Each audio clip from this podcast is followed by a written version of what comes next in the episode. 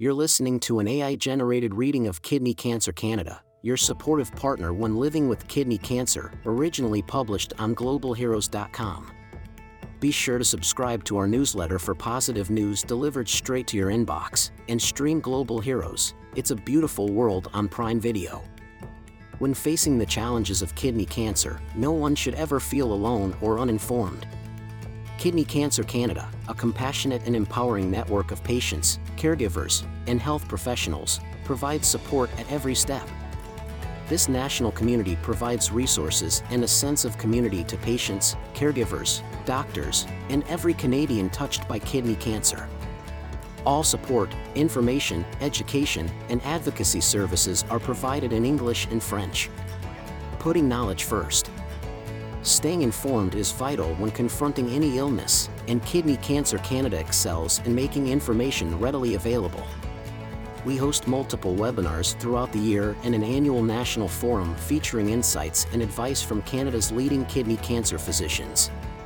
These events offer a platform for patients and caregivers to access invaluable medical and treatment information, empowering them to make informed decisions we have boundless resources for lifestyle changes like cooking, nutrition, exercise, mindfulness, and stress management, all of which can be particularly helpful in the midst of illness. On top of guidance, Kidney Cancer Canada also offers community, peer support and coffee chats provide safe spaces for patients and caregivers to meet virtually to discuss all related topics. Our website contains a wealth of information, like a video knowledge library, which provides informative answers to questions by leading doctors. Supporting a brighter future. We may be small, but we aim big.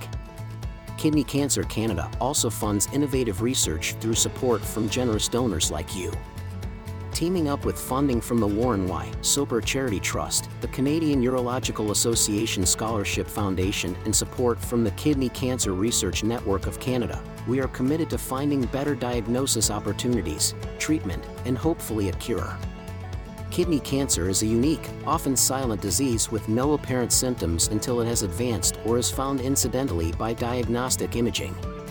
Symptoms can include flank or back pain, a lump or thickened area, or blood in the urine.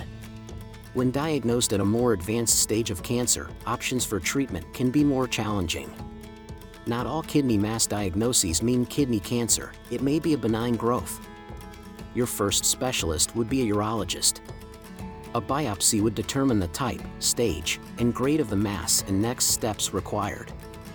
If the tumor is relatively small and localized, early stage, the most common treatment options are active surveillance with close monitoring and regular diagnostic tests or surgery to remove the tumor.